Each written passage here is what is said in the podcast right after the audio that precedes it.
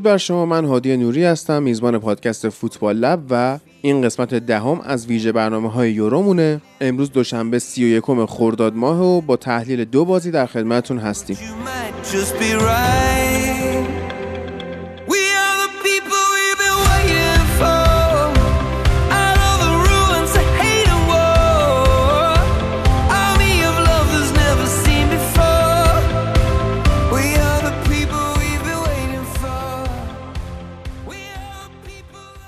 بالاخره مشته سه شروع شد. دور سوم بازی های محله گروهی و تکلیف ایتالیا که مشخص بود مشخص تر هم شد تونست یک هیچ ولز رو ببره و توی اون یکی بازی که دیشب برگزار شد سوئیس هم ترکیه رو برد تا ترکیه به نتایج افتضاح خودش ادامه بده و شگفتی جام که خیلی ها لقبش رو به ترکیه می‌دادن که اینا بعضیا می‌گفتن تا نیمه نهایی هم میاد بالا با این وضعیت دفاعی که داره با مجموع صفر امتیاز از یورو خدافزی می‌کنه. امروز فرید در کنار من هست و می‌خوایم بریم به این بازی ها برسیم. درود بر تو فرید و این برد ایتالیا مقابل ولز رو چطور دیدی؟ درود بر تو هادی و درود به همه شنوندههای عزیز. بازی بود که در واقع بازی یک طرفه ای نبود. بازی بود که هر تیمی به اندازه که نیاز بود در حال تلاش برای جمع کردن امتیاز لازم بود. ولز می‌دونست که تقریبا صعودش قطعیه و خیلی بازی بار فنی نداشت. دوتا تیم داشتن به بازیکناشون مخصوصا ایتالیا داشت استفاده می‌کرد از بازیکنهایی که احتمال داره بعدا کمتر بتونه ازشون استفاده کنه. توی ولز بعد از اخراج آمپادو دیگه یک مقدار بازی از نظر فنی در واقع ضعیف شد توی ولز به خاطر اینکه حذف شدن یکی از سه تا دفاع وسطش بازی تیمشون از سه دفاعه به چهار دفاعه تغییر تاکتیک داد و وقتی شما داری چهار دفاعه بازی می‌کنی مهاجم نوک هم نداشته باشی مثل آرون رمزی اونجا باشه یک مقدار بازی کلا نظر تاکتیکی به هم میریزه. و اینکه یه ذره سن بازیکناشون هم بالاست ترجیح دادن که یه مقداری به بازیکناشون استراحت بدن. حتی بازیکنهای جوونشون مثل دنیل جیمز هم دقیقه 74 آورد بیرون تا برای بازی بعد آماده تر بشن. فقط تو این بازی دنی وارد و جورودون بازی بازی خوبی از خودشون نشون دادن. گفتم که می‌تونین روی این دفاع حساب کنید توی بازی های بعدی مقداری نسبت به تیم های درجه دو اروپا دفاع قوی تری داره. همونطور که بن دیویس هم بهش بازی نداد و نگرش داشت برای بازی های بعدی. یعنی دقیقه 86 فقط آوردش تو. آره. توی ایتالیا هم خب دوناروما بازی کرد بونوچی بازی کرد با جورجینیو. بقیه بازیکن‌ها رو قشنگ اومد تغییر داد. کیزا بازی کرد بلوتی برناردسکی و امرسون پالمیری رو مثلا بازی داد. رافائل تولوی رو بازی داد. کلا سعی کرد که استراتی بده و وراتی هم فیکس بود که من اینو گفته بودم. به وراتی توی بازی های بزرگ نمیشه اعتماد کرد ولی خب توی این بازی که حالا صعودشون از پیش مشخص شده بود و عملا تیم دوم بود وراتی رو بازی داد. که وراتی هم پاس گل داد و من مچ هم انتخاب شد دیگه. آره وراتی بازی خوبی خودش نشون داد. اگه یاد باشه تو پریویو داشتیم صحبت می‌کردیم که وراتی تو پست 6 و 10 خوب بازی می‌کنه و تو پست 8 بازی خوبی از خودش نشون نمیده و یاد باشه در مورد اینکه خیلی علکی میدوه رانهای دنبال بازیکنهای حریف میدوه و خسته میشه و آخرم کم میاره حرف زدیم. ولی دیشب توی پستش بازی خیلی خوب انجام داد. هرچند که ولز فکر نمی کنم اون ملاکه کافی رو داشته باشه آره. برای اینکه بفهمیم آیا آره. ولی در مورد ایتالیا یه چیز دیگه هم که من می‌خواستم اضافه کنم این بود که بلوتی اصلا بازی خوبی نشون نداد و در واقع این وینگرا بودن که بار حمله رو بیشتر از بلوتی میکشیدن. و فکر می‌کنم که به جز مثلا یه سری بازیکن مثل پسینا تمام بازیکن رو ما حتما تو مرحله های بعدی هم می‌بینیم. و درست پسینا گل زد ولی از نظر تاکتیکی یک مقدار هنوز مچ نیست با تیم و انگار کاری که لوکاتلی و در واقع بازیکنهای دیگه خط آفک برای این تیم می‌کنن نمی‌تونه انجام بده. و احتمالا تو بازی بعدی مثلا ممکنه که با توجه به سن بالای دفاع وسط باز هم آلساندرو باست... باستونی یا همون آچربی رو ببینیم ولی اینکه تو خط هافک تغییری ببینیم احتمالش خیلی کمه و فکر کنم با اون خط هافکی سه دفاعه بازی سه نفره دو تا بازی اول برای بازی بعدی هم استفاده کنه. ایتالیا بازی بعدیش با تیم دوم گروه سیه و توی ورزشگاه وملی بازی میشه این بازی. و ببینیم چه اتفاقی میفته. خیلی جالب بود که این داشتن توی رخکن خوشحالی می‌کردن و آواز میخوندن و توییت یکی از کاربرای ایتالیایی رو من دیدم جالب بود. میگفتش که خیلی خوشحالیم که بچه های تیم بازی کردنشون توی زمین از آواز خوندنشون بهتره. خورده حالا بازیکنه خودشون هم سوژه کرده بودن و بدون گل خورده اینا رفتن برای دیگه. یعنی هم دفاع عالی دارن انجام میدن. هم دوناروما در آوازوان خوبی نشون داد. یعنی اون اوایل که می‌گفتن اون اسمش جان لویجی بوده اینم اسمش جان لویجی و وارثش و این حرفا حداقل تو تیم ملی خیلی خوب داره نشون میده خودشو توی AC میلان به نظرم گلایی که می‌خوره فرید به خاطر ضعف دفاعی خودشون و هافبکاشون هم هستش. یعنی زیادی بعضی وقتا expose میشه و مجبور واکنش نشون بده. آره واقعا دوناروما توی آسمیلان هم جز بهترین بازیکناه و اگه مثلا امسال تونسته سهمیه لیگ قهرمانان بگیره قطعا جز دو تا بازیکن برتر توی کسب این نتیجه است. بسیار تعداد save ای بالایی داره و یه آمار خیلی خوبی که تو تیم ملی ایتالیا داره. تو 6 سالی که تیم ملی ایتالیا بوده هیچ باری دوتا گل نخورده یعنی نهایتا یک گل خورده تو بازی. این خیلی آمار عجیب غریبیه. 6 سال دروازه‌بان تیم ملی میشی و هیچ بازی دوتا گل نخوری و نهایتا یه گل تو بازی خورده باشی. جان لیجی دونارمان بازیکنیه که احتمالا ما ده سال دیگه همچنان باورمون نمیشه که این تازه 33 سال داره چون همین الان تا این همه دروازه‌بان تیم ملی بوده و تازه 23 سالش شده. آره.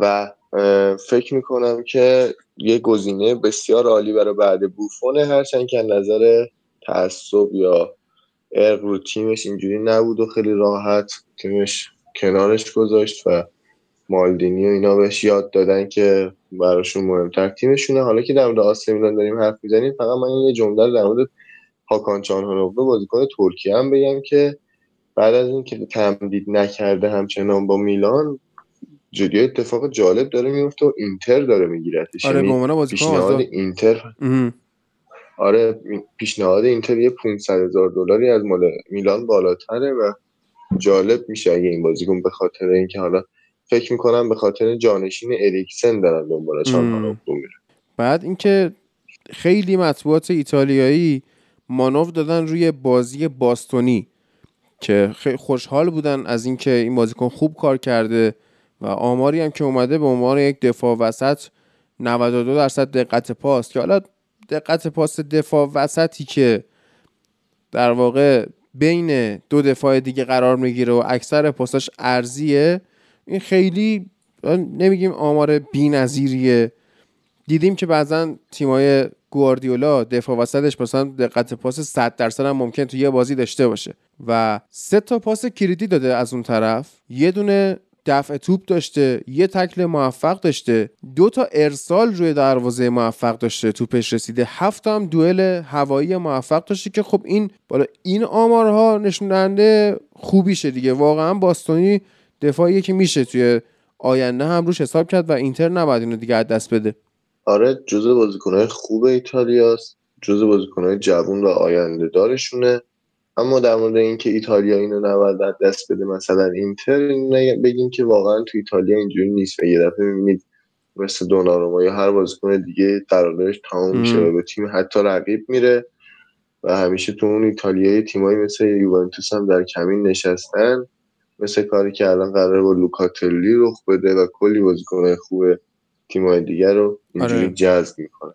دوناروما هم فکر کنم امروز مثل اینکه گفتن می‌خواد بره تستای پزشکی پاریس سن ژرمن دوناروما هم تلافی بارسلونا نسبت به پاریس سن ژرمن بود. مثل اینکه اصلا از اول یک روز هم بارسلونا دنبال خرید دوناروما نبود و فقط با این اخبار پیشنهاد خواست هزینه پاریس سن رو برای جذب دوناروما بالاتر ببره. ولی خب دیگه الان تنها گزینه پاریس سن برای به نظرم بهتره که منتظر بمونیم بازی های آینده ایتالیا رو ببینیم چجوریه تا الان که خوش به عنوان مدعی نشون داده و شانس قهرمانی هم که براش در نظر گرفتن این مرحله تورنمنت هول و هوش 12 13 درصد به شانس قهرمانی دادن که حالا شانس کمی هم نیستش. بقیهش هم بین باقی تیم‌ها تقسیم میشه دیگه. یه خبری هم که امروز اومد و جان کاه بود مثبت شدن تست کرونا بیلی گیلمور هافبک اسکاتلند بود. که این خیلی به حال با بازیکنای تیم ملی انگلیس توی بازی مستقیم interaction عجیب غریبی داشت و ممکنه که بازیکنهای مهم انگلیس رو که مأمور مهار مستقیمشون بود به این ویروس مبتلا کرده باشه که اگه این اتفاق افتاده باشه قهرمان این تورنمنت رو تیم دیگه ای بدونید. یعنی اگر واقعا بازیکنهای انگلیس به این صورت از دست رفته باشن. بازی بعدی هم که سوئیس ترکیه بود که شکیری در روز حساس واقعا دو تا گل برای سوئیس زد و اتفاقا توی توییتر هم ما اشاره کردیم که واقعا مرد روزای حساس کشور سوئیس شکیری سفرویچ هم که همون دقیقه 6 گل زد.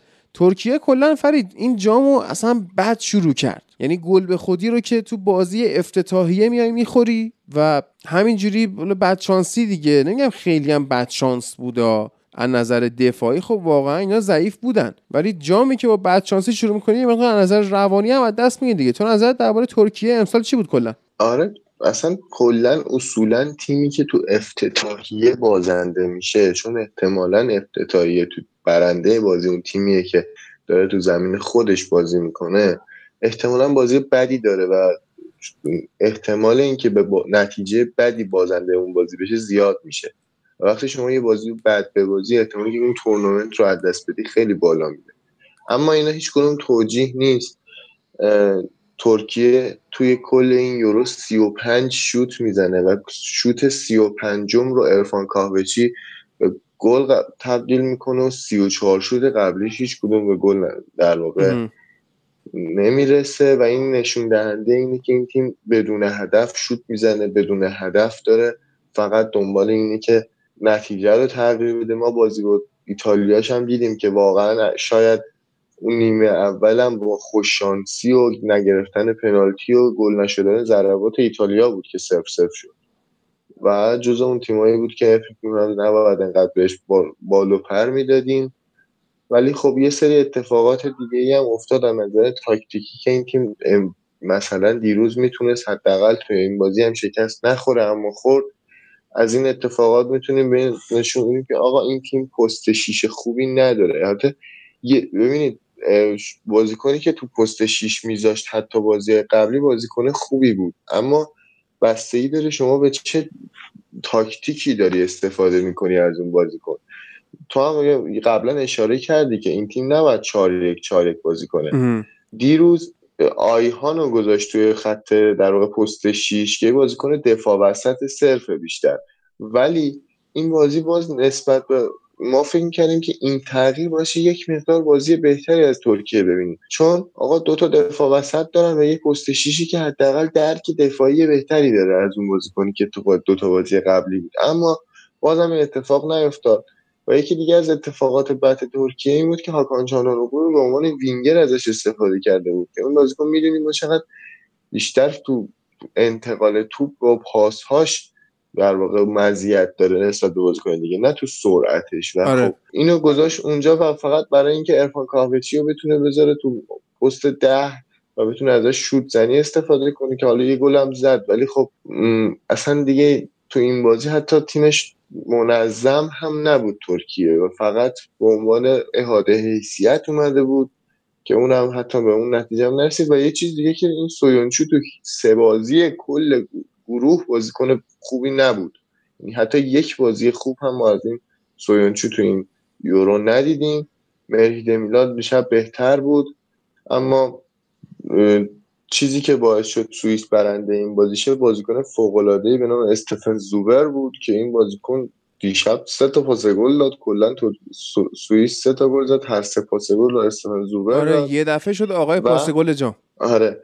و اینکه استفاده از ریکاردو رودریگز به عنوان سه دفاع وسط هم جالب بود. بازیکنی که بیشتر نقش وینگ بک چپ رو داشت تو این بازی به عنوان یک دفاع وسط ازش استفاده شده بود. و امبولویی که توی بازی اول و دوم نشون داد چقدر بازیکن خوبیه اما این بازی دو تا مهره هجومی دیگه سوئیس بودن. بازی خوبی رو نشون دادن. یعنی هری سفروویچ و جردان شقیری که هریس سفرودیس هم فقط بازی اول با توجه به اینکه در برابر ولزی داشت بازی می‌کرد که تعداد دفاع بالایی داشت یک مقدار به مشکل خورده بود. و بازیکن خوبیه توی لیگ پرتغال هم. دومین بازیکن برتر از نظر لحاظ گلزنی شد و اینکه همچنان آیه پتکوویچ به فولر بازی میده کنار ژاکا و همچنان زکریا به عنوان بازیکن ثابت تو این تیم حضور نداره. ببینیم که آیا تو مراحل حذفی از زکریا استفاده می‌کنه بیشتر یا همچنان قرار تعویزی برای نگه داشتن نتیجه باشه. هرچند که تو این بازی دیشب هم ازش استفاده نکرد چون راحت برده بودن بازی.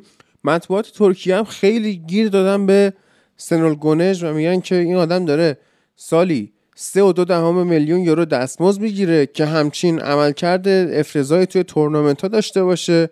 خب می‌دونیم که ترکیه بازی های قبل از تورنمنت خیلی خوب بود. یعنی اینکه خیلی آمدن hype ش کردن گفتن این تا نیمه نهایی میاد و اینا تاثیر اون بازی های خوب بود. ولی خب توی تورنمنت خرابکاری کرد.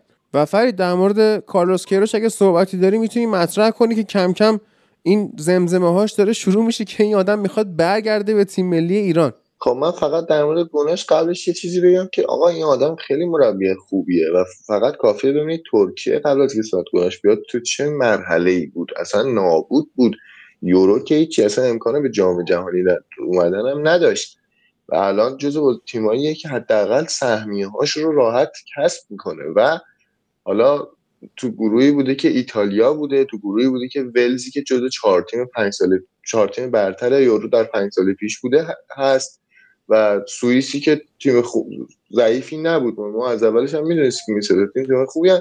فقط فکر می‌کردیم که بتونه از گروهش ترکیه بیاد بالا. ولی خب حالا در مورد کارلوس کیروش هم پرسیدید کارلوس کیروش واقعا مربی عجیبیه.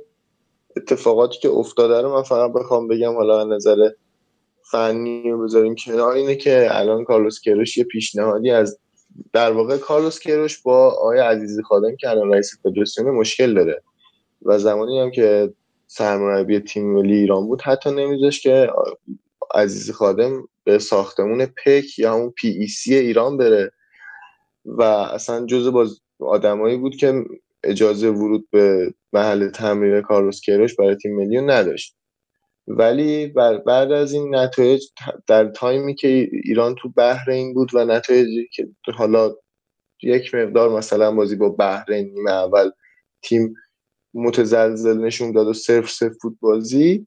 مثل اینکه عزیزی خادم واقعا دیگه میترسه و صحبت می‌کنه با یک رستوراندار معروف که بین این دوتا واسطه قرار بگیره تا حداقل بتونن یه مکالمه در واقع اسکایپی داشته باشن. و خب بعد از صحبت ها کروش قبول می‌کنه که یه مکالمه داشته باشن و شب آیا عزیز خادم بهش پیشنهاد 4.5 میلیون دلار و 4.5 میلیون دلار برای کل خودش و تمام دستیاراش. یعنی این 4.5 میلیون دلار رو میده به کیروش و خودش کیروش باید پخش کنه بین خودش و دستیاری که داره. حالت پیمانکاری. و جمله که آره. و جمله که کیروش میده میگه اون لحظه میگه من اصلا نظری ندارم. بعد بعدا تفسیر میشه که کیروش گفته که آره من اولا که چجوری رئیس فدراسیون فوتبال ایران که من اونجا کار کردم نمی‌دونه که من به دلار نمی‌گیرم پول من به یورو می‌گیرم. بعد من اون موقع 53 دهم یورو گرفتم. چرا الان 4.5 میلیون و اون موقع من 53 دهم خودم برای خودم گرفتم. دستیارام جدا. الان 4.5 میلیون دلار من باید بین خودم و دستیارام تقسیم کنم که این یعنی کمتر از 4 و خب حالا نظر شخصی بنده اینه که مربی که 6 ماه 7 ماه تیم نداشته مربی که از آخرین جایی که بوده اخراج شده خیلی هم اونچنان مربی خوبی نیست و حق واقعا اینکه مقایسش کنیم با پولی که اون موقع می‌گرفته و باید الان هم قدر بگیره یه ذره غیر منطقیه. ولی فکر نمی کنم آخرش آقای کارلوس رو شما تو ایران ببینیم. و آخرین گزینه که گفته بودن اولا که داخلی یحیی گل محمدی و علی دایی گزینه بودن که فکر نمی کنم یحیی گل محمدی بیارن چون پرسپولیسیا خیلی فکر نمی کنم این اتفاق رو راضی باشن. همچنان که با کریم باقری هم مشکلش هم به تیم ملی اضافه شده.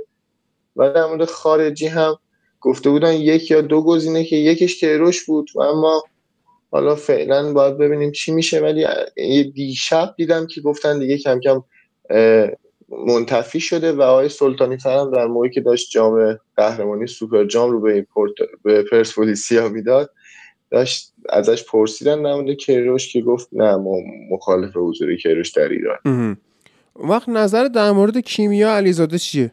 کیمیا علیزاده هم که لطف کرد از ایران رفت و در المپیک زیر پرچم ایران بازی نخواهد کرد و آدمی بود که اولین مدال تاریخ زنان ایران رو برای ما تو المپیک گرفت. یک برونز کیمیا علیزاده. فکر می‌کنم همسرش باعث شد که بره و خب شرایط اقتصادی خوبی که داشتن باعث شد که بتونن به گزینه‌های زندگی بهتری از نسبت به ایران فکر کنن. و خیلی هم نمیشه جاشون در واقع قضاوتشون کرد. ولی کاش می‌تونستیم اینجور مهرها رو نگه داریم. همینجوری که یک روزی من چند روز پیش یه تصویر تلخی دیدیم. دو تا بازیکن ایرانی شطرنج ایران در برابر هم با دو تا پرچم متفاوت که هیچ کدوم ایران نبود داشتن بازی می‌کرد آره. و حالا یه پادکستی هست من قبلا معرفیش کردم پادکست رادیو جدال.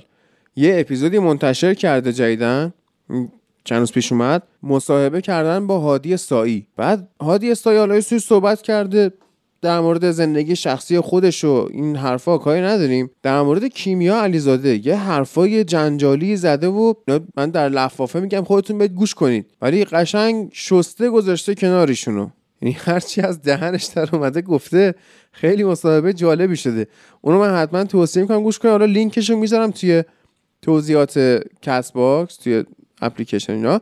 و توی اینستا tag شون می‌کنم. اون مثلا پست هادی سایشون رو استوری می‌کنم. خودتون برید گوش بکنید و خیلی جالبه و واقعا عجیب بود برای من که مثلا همچین حرفایی زده میشه. خب خیلی ها فکر می‌کنن که اگه شما کشورتو بیخیال شی و بری یه جای دیگه بازی کنی احتمالا مثلا مشکل داشتی و داری میری و یه زندگی بهتر می‌خوای. اینا خب طبیعیه. اون روز داشتیم اتفاقا صحبت می‌کردیم فرید تو کافه که مثل اینکه قانون هندبال اینطوریه که شما اگه سه سال برای تیم ملی کشور خودت بازی نکنی می‌تونی به هر کشوری خواستی تغییر ملیت بدی برای هندبال. خیلی ها هستن مثلا آره تصمیم می‌گیرن برن قطر یهو الکی. آره تیم ملی قطر به یک باره توی 6 7 سال اخیر یا نهایتا 10 سال اخیر از این از این راهکار به بهترین تیم آسیا تبدیل شده. ایران هم همیشه با سجاد استکی و برادرش همیشه توی هندبال تا فینال میره و اونجا به قطر میبازه. به خاطر اون تیم واقعا قویه دیگه. جزو شاید 5 6 تا تیم برتر جهان حساب شه. چون کلی بازیکن داره که از اسپانیا و برزیل جمع کرده و اینجوری که درست میگی. از آخرین بازی برای تیم ملی هر کشوری که بازی کردی. سه سال بگذره و تو سه سال به تیم ملی دعوت هم بشین. نری بازی کنی. و بازی ملی نشته باشین حق داری برای هر کشوری که دوست داری بازی کنی و این کاری که قطر می‌کنه اینه که به بازیکنان پیشنهاد میده تو اون سه سال در واقع درآمدی که از بازی که خب برای تیم ملی درآمد زیادی نداره. اما درآمدی که باعث میشه اون دیدی که داشته باشن و دیده شدنشون تو تیم ملی از دست دادن جاش جایگزین بشه رو بهشون میده. سه سال خونه نشینشون می‌کنه هرچند که تو باشگاهی بازی می‌کنن و بعدش برای تیم ملی قطر بازی می‌کنن و این بازیکناشون دیگه اینقدر داره زیاد میشه که دیگه هیچ بازیکن قطری تیم ملی قطر نمی‌بینی. و واقعا این اتفاق میفته و خب خیلی تو قانونه رو دوست داری نه؟ من فکر کنم اون روز فکر می‌کنم یه ذره خوش جالب بود برات جالبه واسم صرفا. نه اینکه بگم دوست دارم یا بدم میاد و جالبه. من فکر می‌کنم کم کم قطر یه خورده بیاد مثلا قهرمانی اینا بگیره این نهادهای بین المللی شروع می‌کنن به دست به کار شدن برای محدود کردنش. مثل لیگ انگلیس دیگه. ما یه موقعی بود توی تیم آرسنال فقط یه انگلیسی داشتیم. مثلا اونم ولکات بود مثلا. خب نبود اصلا انگلیسی. و اومدن یه قانونایی گذاشتن محدود کردن. گفتن آقا مثلا از لیست 23 نفره تیمتون مثلا این مینیمم تعداد باید انگلیسی باشه وگرنه اجازه بازی نداری. که حالا مثلا نتیجهش شده این که الان این نسل خوب تیم ملی انگلیس حاصل اون قانون دیگه. وگرنه تیمای لیگ برتر ترجیح می‌دادن برن بازیکن از لیگای دیگه بیارن دیگه. شما ناکن مثلا تو یونایتد دروازه‌بانت هلندیه دفاع چپت فرانسویه دفاع راستت برزیلیه مدافعت سربستانیه. بعد میری دوباره هافکت میشه مثلا اسکاتلندی و پرتغالی و ولزی و همینجوری برو جلوتر مثلا مهاجمت. هلندیه یعنی اصلا نبود. ما هم نداشتیم دیگه. همین چیزا باعث شده الان تیم ملی انگلیس خوب بشه. و فکر کنم مثلا بیان به قطر یه دستی بندازن مسئولین. چون اینجوری بخواد بشه خب طرف میاره دیگه. همه رو میاره. و هیچ کاری هم نمی‌تونی. یعنی یه جورایی می‌دونی توازن رقابت ها رو به هم میریزه. مگر اینکه کشور دیگه هم این کارو بکنن. حالا من قطر رو در جریانم که این کارو می‌کنه. بقیه کشور نمی‌دونم چجوری ولی خب یه قانون جالبیه به خاطر اینکه خب یه پیشنهاد وسوسه برانگیزیه. به تو پیشنهاد میشه که آقا بیا سه سال من بهت پول میدم نرو تیم ملی. بعدم میای کشور من تیم ملی من بازی کنی پولم بهت میدم. چون شما از بازی توی تیم های ملی ایران در هر رشته همچی پولی در نمیاری. می‌تونی بری اونجا. دیده بشی. پول در بیاری کنار بازیکنهای خوب بازی کنی. لذتش هم ببری دیگه. یعنی من اگه بازیکن هندبال بودم به احتمال خیلی زیاد پیشنهاد قطر قبول می‌کردم دیگه. چی از این بهتر؟ حالا مثلا هندبال ایران که قرار نیستش و قهرمان بشه که. و می‌بینم که خب پول هست. امکانات قطر هست. اون آزادیش هست. خب میرم دیگه. برای چی نری؟ می‌دونی؟ آره ولی خب اولا که توی رشتهایی به جز فوتبال این که این قانون رو عوض کنن خیلی کمتر اتفاق میفته و این اتفاق که بازیکنان با ملیت های دیگه برای تیمای دیگه بازی کنن زیاده به خاطر اینکه سرصداش کمتره و اونقدر اعتراضی وجود نداره. و یه چیز دیگه هم بگم. حالا درسته ما خیلی الان شاید ناراحت بشیم که الان حق ایران اینه که قهرمان آسیا بشه و به این قطر میوازه اما واقعا این تیم قطر با این تیم خوبش خیلی به تیم ملی ایران کمک کرده. چرا؟ چطور؟ چون ما قطر ما وقت چون الان ما همیشه فینال رو با نتیجه با اختلاف بسیار کم دو ستایی به تیمی میبازیم که از نظر اسکوری جزو سه چهار تا تیم برتر دنیاست الان. تو جزو پنج شش تا تیم برتر دنیاست. ولی خب اون زمان اگر ما قهرمان می‌شدیم جلو تیم‌های خیلی ضعیفتری بود. اما اگر این خطر باشه که تو هندبال آسیا تعداد سهمی ها رو به یکی و دوتا برسونن اون موقع می‌تونیم بگیم که آره اینجوری ممکنه که سهمیه رو دست بدیم. ولی فعلا حالا با نایب قهرمانی ما سهمیه‌مون رو می‌گیریم و شاید تنها امیدی که از دست بدیم اینه که قهرمان آسیا نمیشیم. اما واقعا سطح تیم ملیمون رو برده بالا آه. و تیم ملی هندبالمون هم موقعی که با این تیم‌ها بازی می‌کنه اولا که خیلی موقع بازی پایا پای پیش میره و آخر به تجربه این آدما میبازه. و شاید چند تا دو سه سال دیگه این نتیجه برد جلو قطر رو هم ما ببینیم. همونجوش که این بازیکن‌ها پیر میشن و حالا تا بخوان بازیکن‌های جدید دیگه رو پیدا کنن تا جای اینو بیارن هرچند که برنامه‌شو دارن خب می‌تونیم یه قهرمانی آسیا جلوی این تیم قوی خیلی هم می‌دونیم که لذت بیشتری خواهد داشت. حالا کم کم رقابت های یورو وارد مرحله حذفی میشه تعداد بازی ها کمتر میشه. ما که حالا به حال اپیزودامون رو داریم. ولی بعدش برنامه‌مون اینه که یه فوتبال لب اکسترا خواهیم داشت مرور فصل لیگ های مختلف رو خواهیم داشت و چون که المپیک هم قرار برگزار بشه خب فوتبال المپیک واقعا فوتبال تعطیلیه. یعنی من تنها چیزی که دوست داشتم این بود که به جای المپیک ما مثلا تو جام جهانی می‌تونستیم تیم ملی بریتانیا داشته باشیم که حالا مثلا گرت بیل و قدیم مثلا رایان گیگز و رمزی و فلان و اینا بتونن در کنار اسکولزینا بازی کنن. می‌دونی؟ ولی فوتبال المپیک چیز خاصی نیست اما لابلای صحبتامون سعی می‌کنیم صحبت های المپیکی هم یه مقدار داشته باشیم. مثل الان که بحث شد و مثلا رادیو جدال معرفی شد که مصاحبه هادی سایه رو برن گوش کنن دوستان و اینکه شما می‌تونید فایل های اپیزود های فوتبال لب رو توی کانال تلگرام توییت اسپورت داشته باشید. می‌تونید برید بزنید توییت اسپورت و هشتگ پادکست رو اونجا سرچ کنید و فایل رو دانلود کنید. فرید یه سری بزنیم به بازی هایی که امشب قراره برگزار شه. از بازی بلژیک حالا شروع کن تو با فنلاند. خب آره امشب بازی دو تا بازی همزمان چهار تا بازی همزمان دیگه داریم. نه چهار تا بازی داریم که دو تاش همزمانه. نه دو تا دو تا با هم یعنی همزمانه. دو تا. آره چهار تا بازی داریم که گروه بی هرچی بازی همزمانه گروه سی هم هرچی بازی همزمانه. و تو گروه بی بازی های ساعت 11 بلژیک با فنلاند بازی داره که ما در مورد ایلیام صحبت کنیم که گفته بودیم گروه بلژیک احتمالا نه امتیازی و سه تا سه امتیازی خواهد شد بعد بازی اولی حرف زد و احتمالا همین اتفاق بیفته تو این گروه. یعنی بلژیک که فنلاند رو ببره و دانمارک برای اینکه بتونه صعود کنه باید روسیه رو ببره. و من خیلی امیدوارم که با این اتفاق داماد بتونه این بازی رو حداقل با دو تا گل ببره چون اونجوری با تفاضل گل میاد اول. و بین این سه تا تیم در واقع سه امتیازی تفاضل گل بهتری خواهد داشت. و خب تو بازی رو در رو هم روسیه رو برده به فنلاند باخته و این اتفاق میفته که یاد باشه گفتیم اگه سه تا تیم هم امتیاز باشن و هر کدوم نتیجه یکی برد یکی باخت داشته باشن دیگه اونجا بازی رو در رو ملاک نمیشه و اون موقع تفاضل گل میشه. اون موقع داماک حتی می‌تونه تا دوم هم یعنی یه تیمی که هیچ امتیازی نداره می‌تونه دوم شه تو این گروه. و خب اتفاق جالبی میفته در مورد اون یکی گروه هم بخوایم صحبت کنیم هلند که احتمالا هلند که قطعا سودش به عنوان تیم اول هم قطعی شده. تو این گروه با مقدونی شمالی بازی داره که دیگه شانسی برای سود نداره. اینم توضیح بدم. شاید نگاه کنید تو جدول بگیم خب این آدم این تیم مقدونی شمالی که تا دوم سه امتیاز اختلاف داره. اما این بازی رو در رو ملاکه و به هر دو تا تیم اتریش اوکراین باخته پس حتی یه سه امتیاز رو بگیره و این دو تا تیم که حتی با هم هم بازی دارن هیچ امتیازی نگیرن غیر ممکنه دیگه. دو تا تیم با هم بازی کنن هیچ کدوم هیچ امتیازی نگیرن. باز هم چهارم میمونه. بخاطر که به این دوتا تیم باخته و حالا چه به اینکه این تو این بازی حداقل یه تیم یه امتیازی هم می‌گیره یا سه امتیاز یا اینکه بین دو تیم تقسیم میشه یک امتیاز.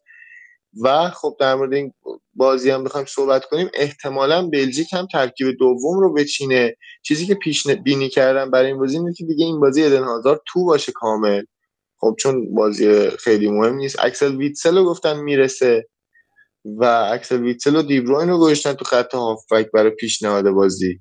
اما هادی تو هم فکر می‌کنی که دیگه خط دفاعش یک مقدار می‌تونه حداقل جلو ایتالیا یا تیمای قوی تر به مشکل روبرو کنه بلژیکو چون حتی جنسون دنایر هم دیدیم که خیلی بازی خوبی انجام آره. نداد چه برسه اون آره. بازیکن مهم آره. ببین اگه من بودم برای حل این مشکل بلژیک یا می اومدم این تیم رو در واقع چهار دفاعه میچیدم یا اگه قراره که شما بیای سه دفاعه بچینی حالا بین دنایر یا مثلا بویاتا و اینا من ترجیح میدم که ویتسل رو بذارم به عنوان false center back جورایی. حالا چجوری توضیحش بدم که یعنی این یه ذره شبیه نقش sweeper میشه اما جلوتر. یعنی اون نقش فیل جونزی که من فرید عزیز رو باش اذیت می‌کنم توی بازی هامون این راحت ویتسل می‌تونه این نقش انجام بده که توپگیری ها رو از عقب بکنه با پاسای بلند تیم رو راه بندازه و با تیلمانس لینک بزنه. یعنی یه box to box ی بشه بین دو دفاع مرکزی و در کنار تیلمانس هم دابل پیوت بشه.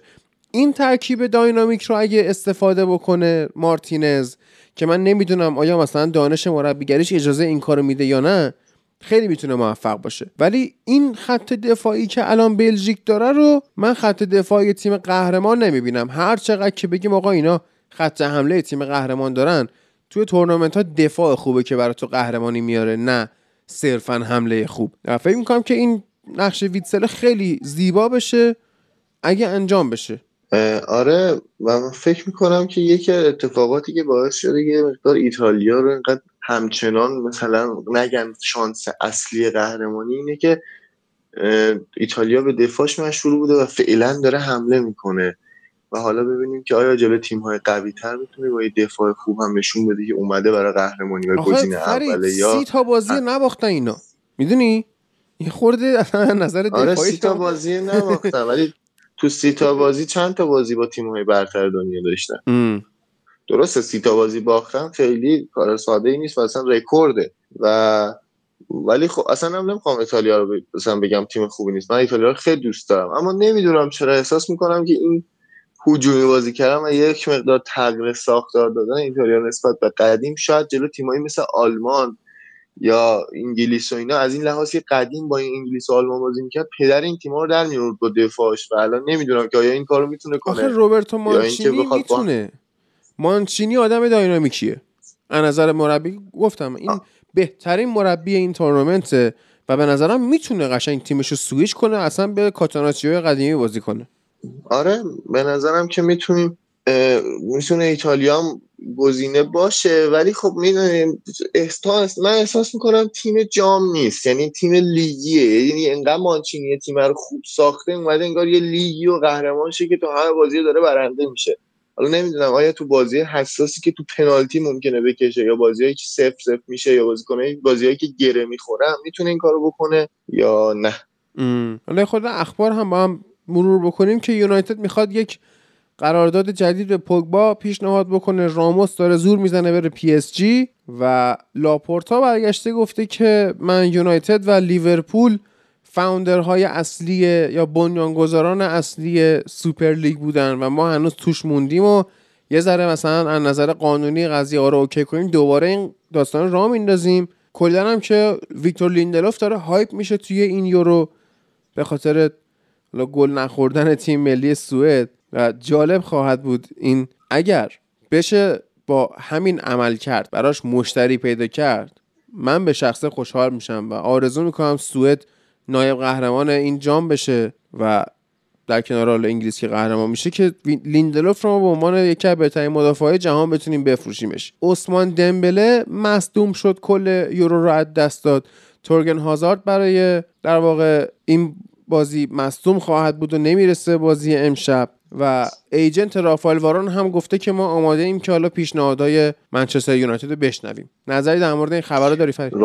آره ولی حالا هم کنار اون خبری که در مورد واران گفتی یه خبری هم یکی از رسانه‌های فکر اسکای گفته بود که رئال داره با تا 20 25 با واران تمدید می‌کنه. حالا ببینیم کدومشون راست میگن کدومشون. من این رو هم احتمال میدم که همون جوری که تو در مورد راموس می‌گفتی که این همه رسانه ها گفتن راموس هایپ کرده بقیه رو نمی‌دونم می‌خواد تمدید نکنم ما گفتیم بابا اینو خود پرز ممکنه باعث شده باشه همچین حرفایی بزنم من فکر کنم خواسته با این اتفاق یک مقدار هزینه خرید دفاع رو بیاره پایین. من فکر می‌کنم جلکونده سویا رو بخره.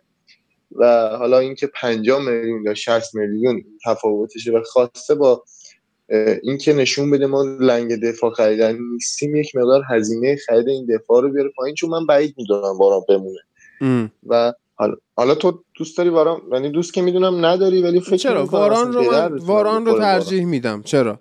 ببین صحبت کرده بودیم که مثلا فلانی یک مدافع آلفا اون یکی مدافع بتاه واران یک مدافع بتاه و در کنار مگوایری که مدافع آلفاه می‌تونن زوج خوبی باشن.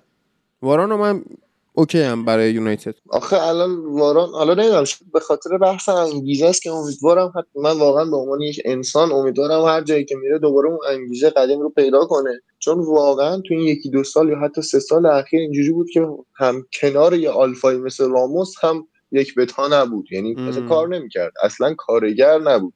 و موقعیت های حساس می‌دونی که راموس با چه تلاشی می‌داد که شاید بتونه نجات بده. توپ نره گل ولی راموس ولی واران خیلی بهتر از این یک دفاع وسط بود.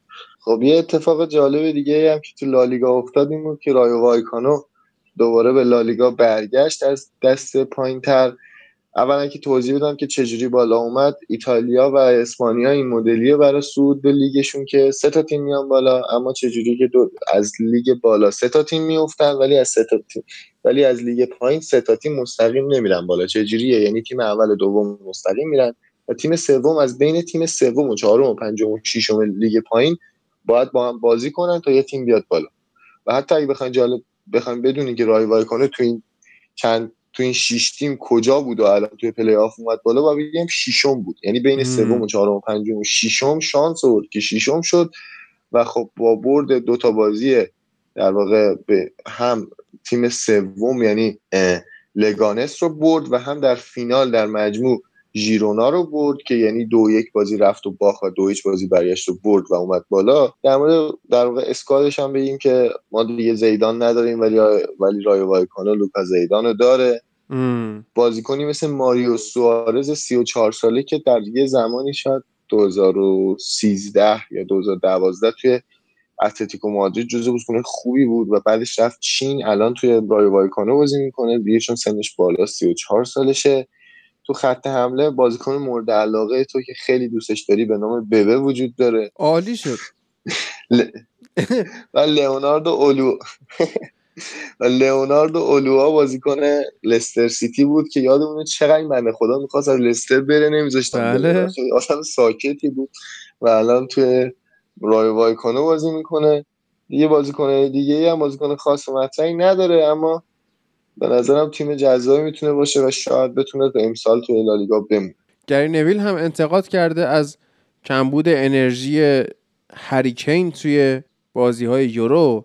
و یه مقاله هم هست حالا چون داریم کم کم به پیشواز بازی قهرمان یورو با جمهوری چک میریم و گفتن که هری مگوایر، جک گریلیش و سانچو باید دیگه توی ترکیب انگلستان فیکس باشن و دیگه نباید گرت ساوتگیت اینا رو روی نیمکت بذاره و حتی حالا که هری کین رو میگن انرژی نداره و مثلا تو طول لیگ خسته شده آقا بذار کالورت لوین رو. این حداقل یه head ی می‌زنه. در مورد انگلیس من چیزی بگم. تو اولا که گفتی گیلمور کرونا مثبت اولا که شما شانس بیارید یه سری بازیکناتون کرونا بگیرن مجبور شد یه سری بازیکن دیگه تون استفاده کنه یعنی واقعا آخه بدبختی اینه که بیشترین بیشترین کسی که با بیلی گیلمور درگیر بوده میسن ماونت بوده. اون نباید کرونا بگیره. آره ولی مثلا رشفوردی اصلا تو بگو استرلینگ. بمیره. من ناراحت نمیشم. بعد آره جزء بازیکنای انگلیس که در واقع آقای آنجلوتی هم لطف کرده هرچی اورتونی داره میاره کالورت لوین هم به رئال لینک شده و مثل اینکه واقعا بازیکن خوبیه. یعنی آره بابا. تو که داری سانتر می‌کنی. چرا تو که داری سانتر می‌کنی؟ چرا یه بازیکن head زن نمیاری؟ مگه من هنوز قابل هضم نیست برام استرلینگ گذاشتی نوک براش سانتر می‌کنی. بعد چرا؟ بعد این همه گزینه داری؟ اصلا تو چرا چرخشی؟ آ یه اتفاقی افتاده بود که آمار عجیب غریبی بود. میگم 40 تا بازی 40 خورده بازی بود که آقای ساوتگیت این بازی نسبت به بازی قبلی حداقل یه تغییر داشته. یعنی دو تا بازی پشت سر هم نبوده که 11 تا بازیکنش عین هم باشه. آره. و خب این اتفاق عجیبیه و خب نمی‌دونیم که ولی یعنی تاکتیک یکیه. تاکتیک میاد. تاکتیک یکیه. آره ولی خب تاکتیک یکیه و یه فیلمی اصلا از سه دفاعه به چهار دفاعه تغییر داده و می‌کنی خب ای ولی مثلا قراره یک مقدار تیم هجومی تری ببینی ولی می‌بینی همون تیم است فقط چهار دفاع است به جای سه دفاع آره. و واقعا نمی‌دونم. اگه شانس بیارید قهرمان نشید چون قهرمان شید دیگه اون موقع آقای ساوتگیت هیچ جوره پا نمیشه از تیمتون بره همین الان هم پیشنهاد تمدید داره فرید عزیز. نمی‌دونم چرا واقعا. شاید یه سری کارهای خوب کرده دیگه. مثلا اون بوت باختن تو پنالتی ها رو از بین برده اون اولین بازی تو یورو رو برده ولی خب تیم خیلی تیم بهتری از اون چیزیه که بخوای به این چیزاش فکر کنی. به قول تو آره. باید همش به قهرمانی فکر کنن خیلی خب بس دیگه بریم به پیشواز بازی های امشب و ببینیم که چه اتفاقهایی میفته با این خبرهای هیجان انگیز. وقتش ازتون خدافزی کنیم.